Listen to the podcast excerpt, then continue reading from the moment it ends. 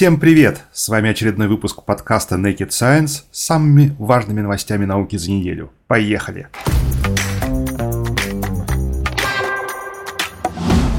Западные страны настигла паника из-за новостей о появлении нового штамма коронавируса с большим числом мутаций, который Всемирная организация здравоохранения оценила как вызывающий озабоченность. Авиасообщения с некоторыми государствами Африки приостановили. В итоге опасения ударили по финансовым рынкам – в некоторых случаях вызвав сильнейшее падение за последний год. Ученые допускают, что этот вариант SARS-CoV-2 способен передаваться быстрее и имеет устойчивость к вакцинам, однако советуют не делать поспешных выводов и дождаться первых результатов исследований. Всемирная организация здравоохранения на экстренном заседании в пятницу объявила новый штамм коронавируса B11529, вызывающим озабоченность. Вариант переименовали в омикрон – по 15 букве греческого алфавита, хотя многие предполагали, что его назовут Ню.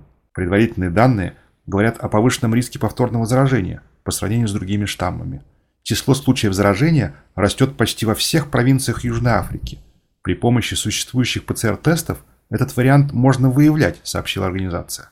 Однако исследования в нескольких лабораториях показали, что во время ПЦР-диагностики один из трех целевых генов B11529 не обнаруживается – Поэтому традиционный тест лучше использовать лишь в качестве маркера, а подтверждать уже секвенированием. Властям ВОЗ порекомендовало усилить эпиднадзор, сообщать о первых случаях заражения новыми штаммами SARS-CoV-2, а также передавать полные последовательности генома в общедоступную базу данных. Жителям по-прежнему нужно соблюдать ограничения, носить маски, не забывать о правилах гигиены, избегать многолюдных мест и прививаться.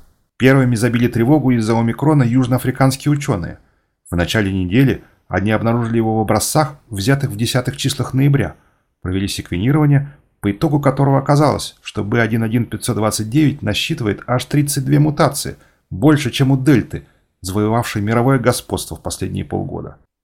Всего в ЮАР зафиксировали около сотни случаев заражения этим штаммом, большинство в густонаселенной провинции Гаутенг, куда входят города Йоханнесбург и Притория. Заболеваемость COVID-19 в целом по республике растет – но официально это пока не связывают с омикроном. Впоследствии новый вариант обнаружили в Ботсване, после того, как в страну с дипломатической миссией въехали заболевшие иностранцы. Потом патоген проделал длинный путь в Гонконг. Все благодаря путешественнику из Африки. Как пишут СМИ, 36-летний мужчина носил эгоистичную маску. Обычно это изделие класса FFP2 или FFP3 с клапаном. Они фильтруют только вдыхаемый воздух. И заразил постояльцев отеля, в котором отбывал карантин. Один случай зафиксировали в Израиле. Турист вернулся на родину из Малави в Юго-Восточной Африке. Еще два пациента под вопросом, причем все они были вакцинированы. Мы находимся на пороге чрезвычайной ситуации.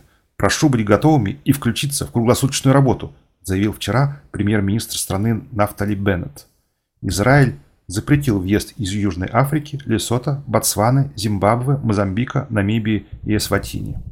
В Европу омикрон-штамм попал вместе с приехавшим в Бельгию из Египта непривитым туристом. В страну он прилетел 11 ноября, а 22 числа проявились симптомы COVID-19. В итоге Евросоюз решил запретить въезд из нескольких стран Африки, а путешественников, вне зависимости от наличия прививки, будут помещать на двухнедельный карантин. Опасения не безосновательны. По данным органов здравоохранения Нидерландов, у 61 человека – прибывшего в Амстердам двумя рейсами из Южной Африки 26 ноября, выявили коронавирусную инфекцию. Какой штамм, пока не ясно. Их отправили на карантин в гостинице, расположенной рядом с аэропортом.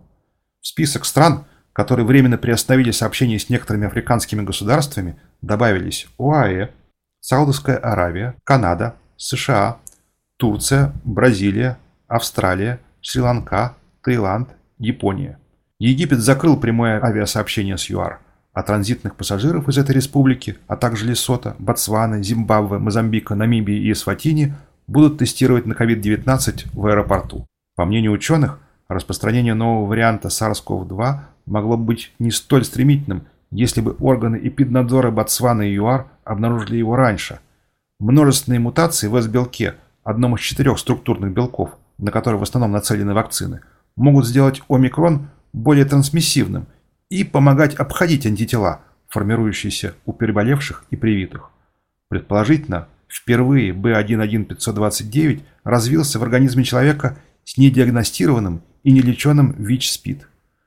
Пока четких поводов для беспокойства нет, поскольку могут пройти недели, прежде чем исследователи подробно изучат штамм и сделают окончательные выводы.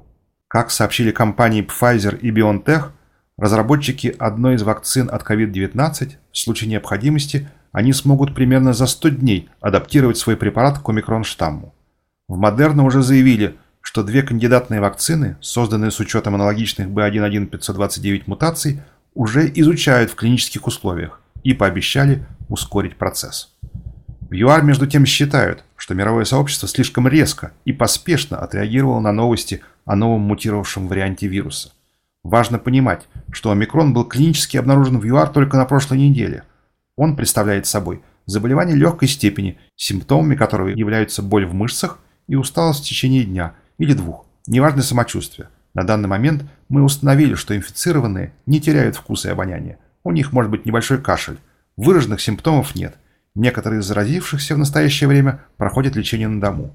Да, вирус передается, но пока мы, как практикующие врачи, не знаем, почему поднялась такая шумиха, мы все еще его изучаем, заявила в комментарии для РИА Новости председатель Южноафриканской медицинской ассоциации Анжелик Кудзея. Ричард Лесселс, эксперт по инфекционным заболеваниям из ЮАР, тоже выразил недоумение из-за запретов на авиасообщение, отметив, что прежде всего следовало сосредоточиться на прививании жителей стран, которые изо всех сил пытались получить доступ к вакцинам. Вот почему мы говорили о риске вакцинного апартеида. Вирус может развиваться при отсутствии адекватных уровней вакцинации, сообщил он агентству Reuters. Как сообщают иностранные СМИ, первый случай заражения омикрон-штаммом предположительно зарегистрировали в Германии и Чехии. Прошлой ночью, то есть в субботу у туриста, возвращающегося из Южной Африки, выявили несколько типичных для омикрона мутаций, написал в Твиттере министр по социальным вопросам земли Гессен Кай Клоуза. Заболевший уже находится на карантине. Глава ведомства призвал всех, кто недавно вернулся из Африки, ограничить контакты и пройти тестирование на COVID-19. Исследовательская группа из Великобритании провела эксперимент и выяснила, какие факторы могут быть причиной удовольствия, получаемого от объятий. Работа опубликована в журнале «Акта психологика». Объятие – один из самых распространенных видов аффективных прикосновений, встречающихся в повседневной жизни. Этот тип близости используют как приветствие, способ утешения и выражение дружеских или любовных чувств. Но мало что известно о факторах, влияющих на степень удовольствия от объятий. В своем исследовании психологи из Лондонского и Бристольского университетов Великобритании постарались ответить на этот вопрос. А еще попытались узнать, какое положение рук при объятиях характерно для обоих полов. Эксперимент проходил в два этапа. В первом принимали участие 48 женщин.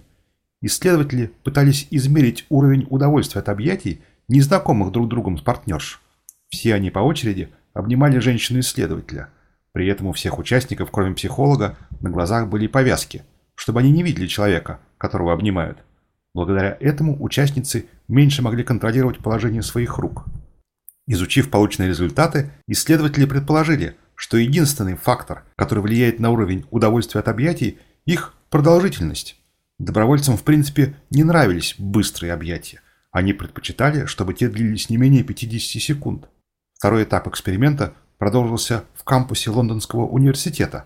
Психологи просто ходили по коридорам и просили пары знакомых друг другу людей обняться. В одних случаях эти пары состояли из лиц одного пола, в других – противоположного. После этого каждого из участников спрашивали о степени удовольствия, полученного от объятий.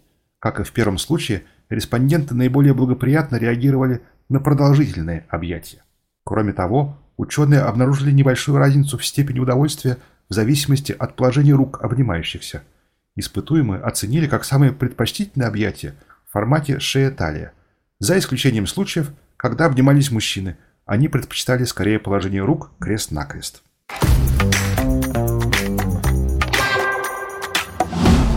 Едем дальше. Генетики научили кишечную палочку делать нефть из сахаров. Несмотря на повальный отказ от двигателей внутреннего сгорания на транспорте, человечество вряд ли сможет когда-либо полностью отказаться от нефти. Потому что далеко не все ископаемые углеводороды уходят на топливо. Значительная их часть – сырье для химической промышленности, производство пластиков, смазки и медицинских изделий. Так что ученые давно уже ищут способы создания экологичной нефти, например, с помощью бактерий. На этом поприще значительного успеха достигла международная команда химиков и генетиков под руководством Мишель Чан. В нее вошли специалисты из университетов трех стран – американских, калифорнийского Беркли, Миннесотского и Нью-Йоркского Буффало, Китайского университета в Ухане, а также научно-исследовательского института химической технологии Южной Кореи. Статья с результатами их работы опубликована в журнале Nature Chemistry. Все живые организмы производят огромное количество соединений, состоящих в основном из углерода и водорода. Это основа биологии. Проблема в том, что эти молекулы содержат еще много кислорода, поэтому называются углеводами, а также дополнительных элементов, зачастую и определяющих их роль в метаболизме. Однако химической промышленности нужны более простые углеводороды, а для этого углеводы необходимо лишить примесей в процессе различных преобразований, которые требуют значительных затрат энергии. Чтобы обойти эту проблему, ученые обратились к известным энзимам, позволяющим бактериям синтезировать чистые углеводороды или их прекурсоры. Подходящие белки нашлись у микроба трепанема дентикола, вызывающего пародонтит у людей. Ответственные за их выработку гены внедрили в один из самых популярных модельных организмов – кишечную палочку. Модифицированные бактерии смогли без значительного ущерба для основного метаболизма переработать около 8% глюкозы в две жирные кислоты – 3-гидроксиоктановую и 3-гидроксидекановую или мирмикацин. Эти молекулы, в свою очередь, сравнительно легко преобразуются в гептен и наннен, соответственно, ациклические непредельные углеводороды – алкены – которые могут служить полноценной заменой нефти в промышленности. Фактически из них во время хорошо отработанных и эффективных химических процессов уже легко получаются почти все необходимые длинноцепочечные и короткоцепочечные углеводороды. А далее хоть пластики делать, хоть смазки, хоть топливо для различных двигателей внутреннего сгорания. Да, переработка всего 8% массы глюкозы в эрзац-нефть еще далеко от промышленной эффективности. Однако исследователи пока не стремились создать полноценный техпроцесс. Они проверяли работоспособность концепции. Поэтому в подопытные бактерии внедрили всего 5 генов и сделали это так, чтобы не нарушать уже существующие обменные процессы в микроорганизмах. То есть углеводороды появлялись в качестве побочного продукта метаболизма микробов. В следующих экспериментах ученые планируют разработать более сложные модификации кишечной палочки, позволяющие полноценно перенастроить ее на выработку бионефти. Более того, технология помогает буквально запрограммировать бактерии на создание молекул с необходимой длиной цепочки атомов углерода в ней. Делается это просто, быстро и может открыть огромные перспективы в химической промышленности. Авторы научной работы делают осторожное предположение, что не за горами разработка совершенно новых видов пластика на основе менее длинных полимеров, произведенных в бактериальных реакторах. Такие материалы должны быть проще в переработке и утилизации, а значит и экологичнее.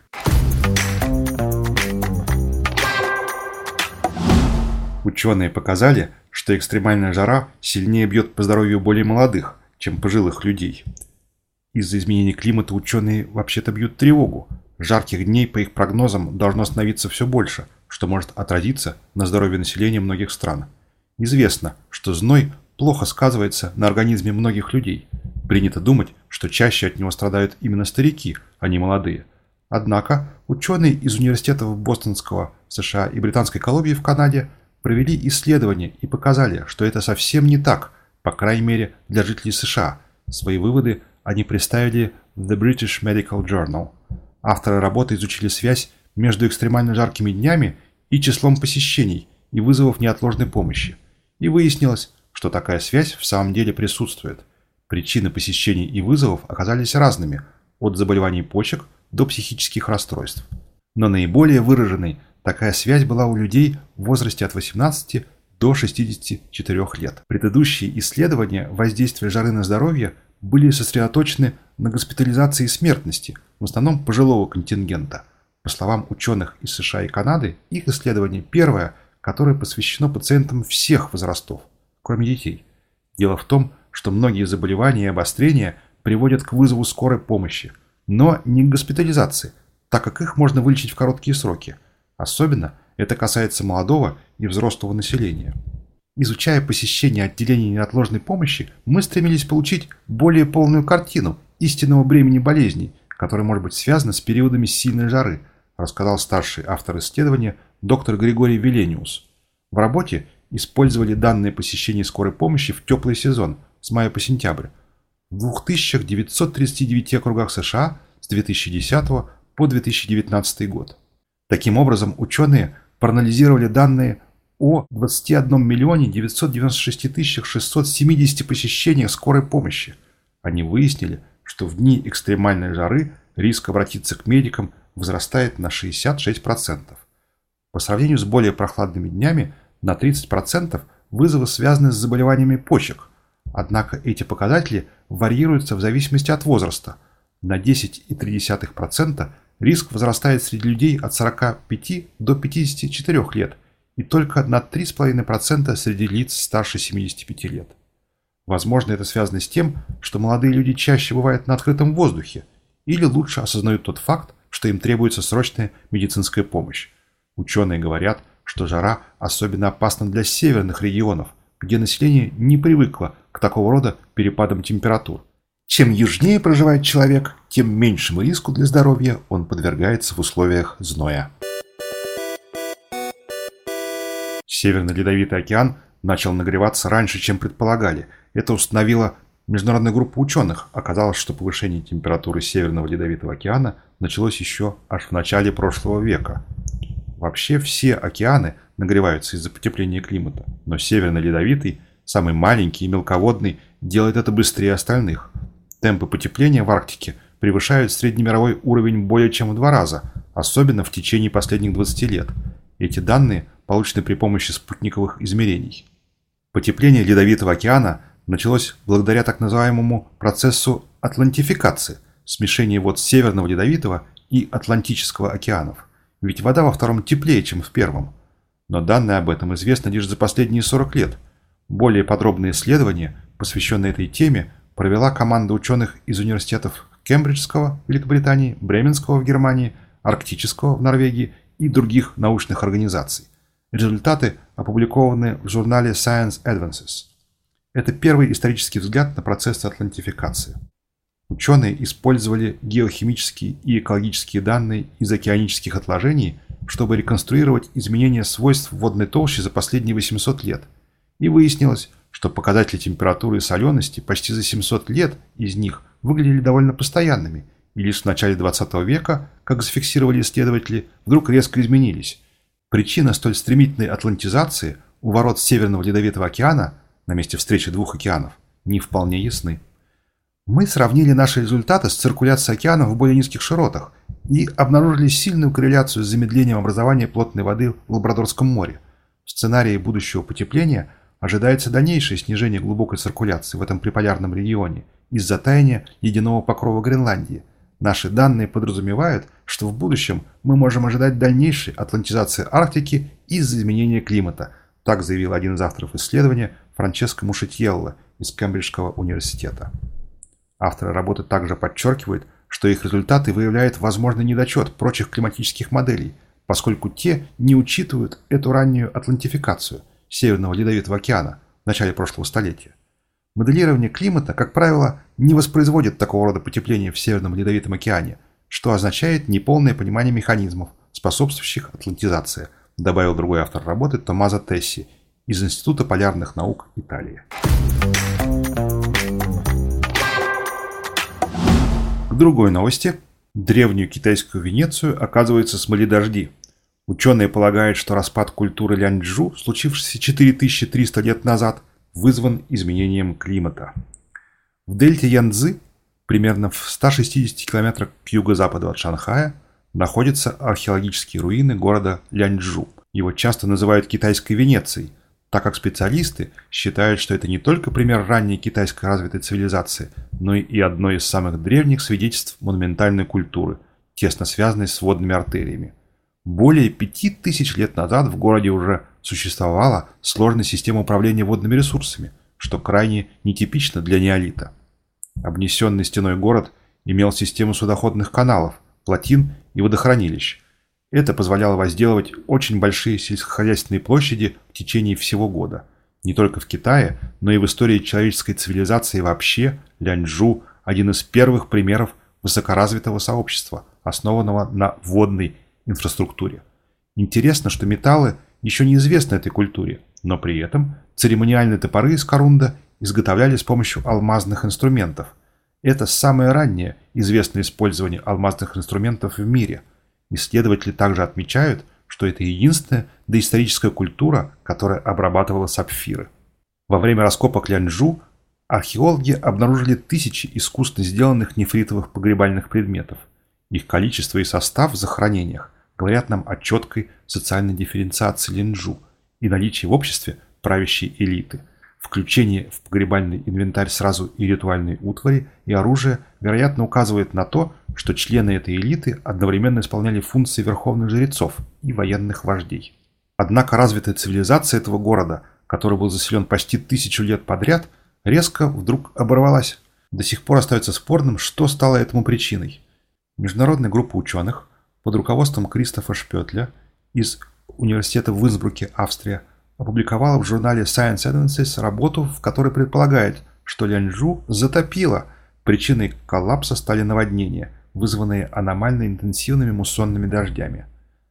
На сохранившихся руинах мы обнаружили тонкий слой глины, что указывает на возможную связь гибели передовой цивилизации с наводнениями реки Инзы или наводнениями со стороны Восточно-Китайского моря. Никаких доказательств вины человека, таких как военные конфликты, найти не удалось, объяснил Шпетль. Однако по самому грязевому слою нельзя было сделать четких выводов о причинах. Пещеры и отложения в них, сталактиты, сталагмиты и сталагнаты – одни из самых важных естественных климатических архивов, ведь скорость натекания капель прямо связана с температурой воздуха вокруг. Они позволяют реконструировать климатические условия над пещерами вплоть до сотен тысячелетий в прошлое. Ученые попробовали применить этот метод, чтобы понять, как менялся климат вокруг Ленджу и не стал ли именно он причиной гибели города. Они взяли образцы сталагмитов из двух пещер, Шэньнун и Цзюлун, которые расположены к юго-западу от места раскопок. Эти пещеры хорошо изучены. Они расположены в том же районе, где дельта Янцзы подвержена влиянию муссонов Юго-Восточной Азии, и их сталагмиты дают точное представление о времени распада культуры Ляньжу – который, согласно археологическим находкам, произошел около 4300 лет назад, рассказал Шпетль. Данные со сталагмитов показывают, что между 4345 годами назад и 4324 годами назад был период, когда количество осадков вдруг резко увеличилось. Дополнительная датировка с помощью радиоуглеродного метода и уран-ториевого анализа подтвердила выводы ученых. Археологические находки ясно говорят о том, что Ляньжу люди оставили именно в период наводнений. Массивные муссонные дожди, вероятно, привели к такому сильному затоплению Янзы и ее рукавов, что даже сложные плотины и каналы не смогли помешать массам воды разрушить город. Очевидно, люди покинули Ляньжу, причем, скорее всего, неорганизованно. Мы не видим появления похожей культуры в другом месте. Исследователи говорят, что по данным из пещер, аномально высокая влажность в регионе продолжалось еще около 300 лет. В России спроектировали сверхзвуковой стратолет.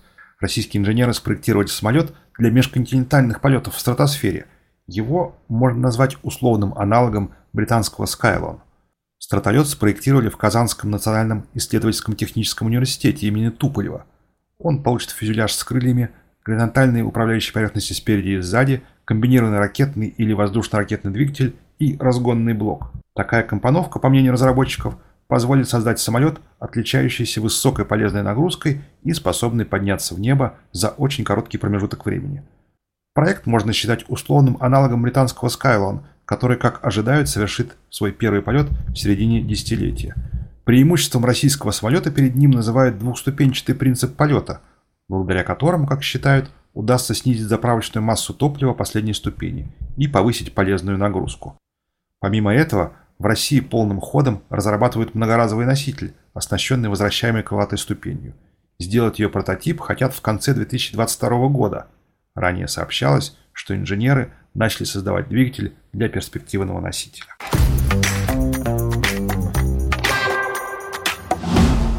Женщины оказались менее ослепленными привлекательностью, нежели мужчины. Психологи считают, что выводы о том, доверять другому человеку или нет, мы делаем на основе своего первого впечатления о его внешности и чертах лица. Как говорится, встречают по одежке. Ученые из Фрайбургского университета в Германии и Базельского университета в Швейцарии проверили, есть ли разница в том, как мужчины и женщины решают доверять незнакомцам. Судя лишь по их привлекательности, ведь механизм полового отбора действует у нас по-разному. Результаты работы опубликованы в журнале Scientific Reports. Доверие к окружающим – предпосылка для начала любых отношений, в том числе романтических. Помимо очевидной выгоды для личной жизни, этот вид взаимоотношений сопряжен с рисками и зависимостью, поскольку партнер может не оправдать наши ожидания. Чтобы свести вероятность разбитого сердца к минимуму, нам следует делать более качественные выводы о том, насколько надежен другой человек. Способность считывать информацию по лицу крайне важна, а две характеристики, критически влияющие на решение, полагаться ли на представителей другого пола, это привлекательность и подозрительный вид. Так называемая теория выбора партнера гласит, что мужчины особенно тяготеют к привлекательным женщинам, поскольку эта черта сигнализирует о молодости и высокой репродуктивности, в то время как женщины уделяют больше внимания характеристикам, говорящим о способности предоставлять ресурсы для будущего потомства. Однако до сих пор не ясно, распространяются ли чары привлекательности на сферу доверительного поведения в контексте потенциального брачного союза. Авторы новой работы попытались восполнить этот пробел. В исследовании участвовали 47 гетеросексуальных и одиноких мужчин и 46 женщин. Причем представительниц так называемого прекрасного пола тестировали во время лютеиновой фазы – когда происходит активная выработка гормонов эстрогена и прогестерона, подготавливающих организм к беременности, а участниц, принимавших оральные контрацептивы, из выборки вовсе исключили. Испытуемым показывали разные портреты лиц противоположного пола, привлекательных и непривлекательных, выглядящих угрожающими и наоборот, и просили решить, смогут ли они доверять этим людям деньги, учитывая все риски больше никогда не увидеть своих средств. Как выяснилось, все участники проявляли больше доверия к привлекательным и безобидным на первый взгляд людям. Однако, по сравнению с мужчинами, женщины полагались на привлекательных и подозрительно выглядевших значительно реже, чем мужчины на подозрительных, но обольстительных женщин. Это говорит о том, что очень привлекательное лицо женщины может компенсировать ее угрожающий вид, во всяком случае в глазах гетеросексуальных мужчин. Женщины, с другой стороны, с меньшей вероятностью будут ослеплены привлекательностью мужчины – эти различия могут быть эволюционными, поскольку самки вкладывают больше времени и ресурсов во время беременности и кормления грудью и, следовательно, тщательнее подходят к выбору партнера. Хотя точность выводов на основе черт лица неоднозначна, и люди, безусловно, уточняют свои оценки надежности другого человека на основе других сигналов и в процессе взаимодействия, наши результаты показывают, что женщинам выгодно ставить угрозу над привлекательностью при принятии решения, доверять им или нет, подытожили психологи. А вот еще кое-что интересное. Ученые узнали, как образовался антарктический лед. Исследование международного коллектива специалистов пролило свет на внезапное похолодание, произошедшее 34 миллиона лет назад и способствовавшее образованию антарктических ледяных щитов. Во времена раннего кайнозоя Земля претерпела одно из самых фундаментальных климатических изменений, известных геологической истории. Длительное похолодание, начавшееся около 52 миллионов лет назад, привело к резкому снижению глобальной средней температуры поверхности и глубин океана и расширению ледников в Антарктиде, которые образовались 33-34 миллиона лет назад. Однако у ученых до сих пор не было понимания ключевых механизмов, лежащих в основе этих процессов. Исследователи из университетов в Утрехте, Нидерланды, Осло, Норвегия, Тасмания, Австралия, Лестерского университета и Британской антарктической службы смогли пролить свет на этот вопрос. Свою работу – они опубликовали в журнале Nature Communications. Ученые объединили геологические и палеоклиматические данные, а затем построили модель эволюции динамики океана. Им удалось выяснить, что причиной столь массивного нарастания льда в Антарктике могло стать углубление морских путей Южного океана на несколько сотен метров в результате тектонического сдвига, случившееся 34 миллиона лет назад. Это привело к резкому охлаждению поверхностных вод и формированию так называемого антарктического циркумполярного течения, блокирующего доступ теплых поверхностных вод к побережью купола планеты. В тот же период произошло снижение концентрации углекислого газа в атмосфере, которое спровоцировало глобальное похолодание. Оба события, тектонический сдвиг и резкое похолодание на всей планете, по мнению ученых, и способствовали образованию ледяных щитов на Белом континенте. В своей работе мы показываем, что для успешного моделирования изменяющегося климата – Крайне важно учитывать как атмосферные условия, так и соответствующие географические данные из прошлого, заявила одна из авторов статьи доктор Катарина Хохмут. Изменение глубины океанских проливов на 600 метров может вызвать резкое падение температуры на побережье и, как следствие, привести к образованию антарктического ледяного покрова.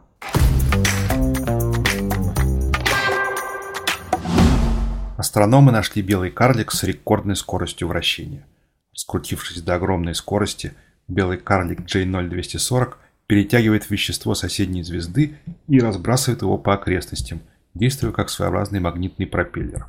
Средних размеров звезды заканчивают свою эволюцию, становясь обычно белыми карликами. То же произойдет, кстати, и с Солнцем примерно через 5 миллиардов лет.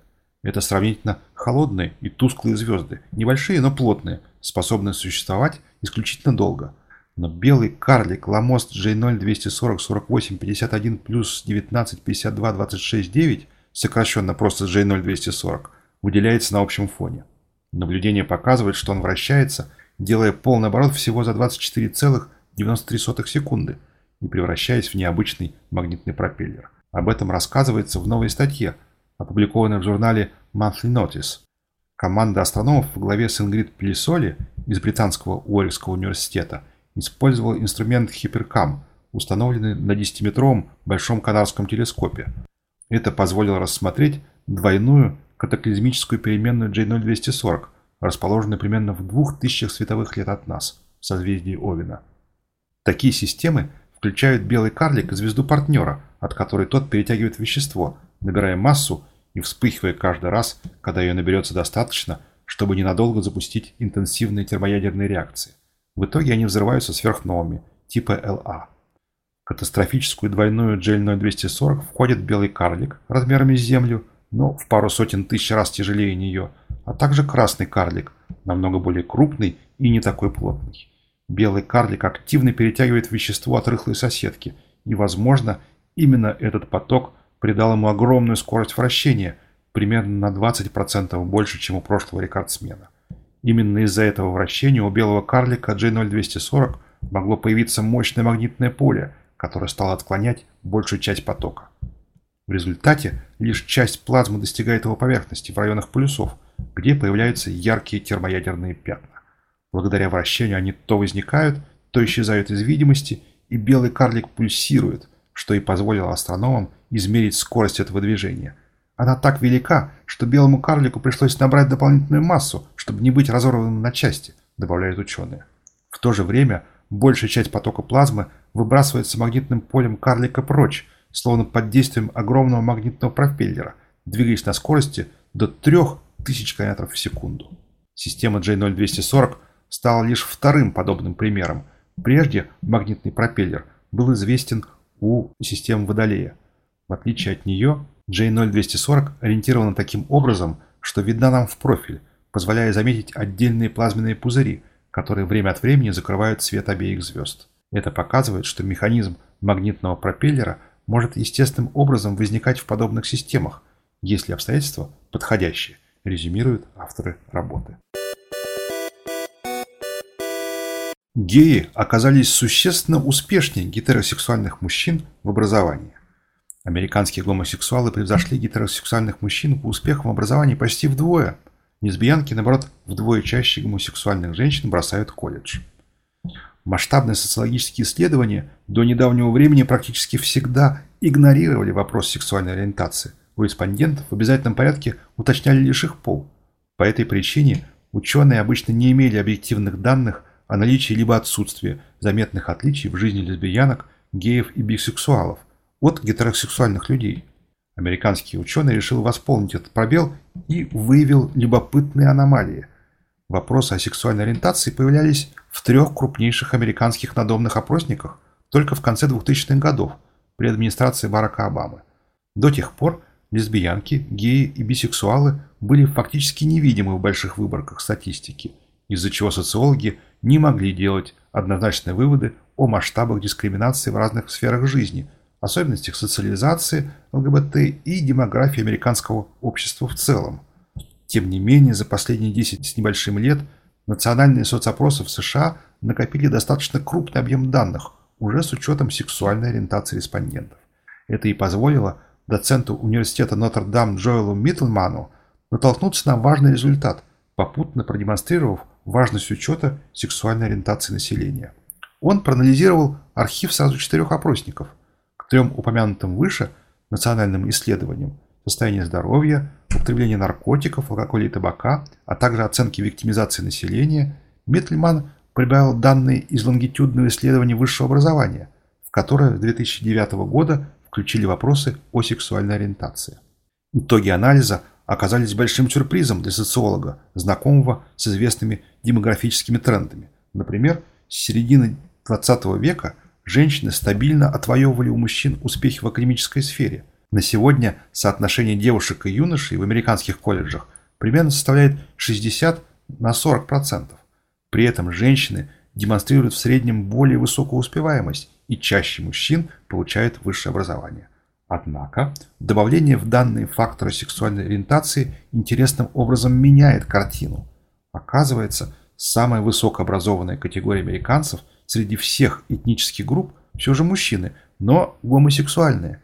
Примерно у 52% из них есть степень бакалавра, что по сравнению со всеми взрослыми в стране выглядит даже аномально, потому что в Соединенных Штатах в целом бакалавриат окончили только 36% совершеннолетнего населения. А если взглянуть на число геев с ученой степенью, 6% из них имеют степени, их превосходство над гетеросексуальными мужчинами становится двукратным. Среди них высшей степени получают всего около 3%. Таким образом, если рассматривать гомосексуальных мужчин из США как отдельную группу населения, то они по уровню высшего образования опережают даже признанных лидеров, жителей Люксембурга – в этой европейской стране бакалавриат или магистратуру окончили всего 46,5% жителей. Тем не менее, сексуальная ориентация, как выяснилось, влияет на академические успехи людей разного пола не одинаково. Лесбиянки, в свою очередь, наоборот, вдвое чаще гетеросексуальных женщин бросают колледж. О причинах такого положения дел Митльман пока осмеливается делать лишь осторожные предположения. По его мнению, превосходство геев над гетеросексуалами в учебе – может быть обусловлена гиперкомпенсацией социального неодобрения их ориентации. Классные и негласные правила жизни в образовательном учреждении проще соблюдать, чем витиеватые требования общества к маскулинной роли. А чтобы заработать поощрение и признание со стороны преподавателя или наставника, достаточно следовать конкретным и понятным путем. В то время как одобрение родителей, вероятно, вовсе невозможно заслужить, если ты гей. Почему для женщин все наоборот? и гомосексуальность становится как раз препятствием к достижению академических успехов, исследователь пока не готов сказать. К тому же не совсем ясно влияние бисексуальности на образование. Однако, по мнению Миттельмана, его работа – беспрецедентный детальный взгляд на демографические вопросы не только через призму гендера, но и сексуальной ориентации. Он планирует углубиться в эту тему в своих будущих научных изысканиях и надеется, что его труд вдохновит коллег на усовершенствование методологии социальных исследований. Припринт научной статьи Митльмана можно найти на сайте Корнеллского университета. Работа уже отрецензирована и будет опубликована в журнале American Sociological Review. Ну а на этом все. Это все новости, которые были достойны вашего внимания. С вами был подкаст Naked Science. До следующей недели.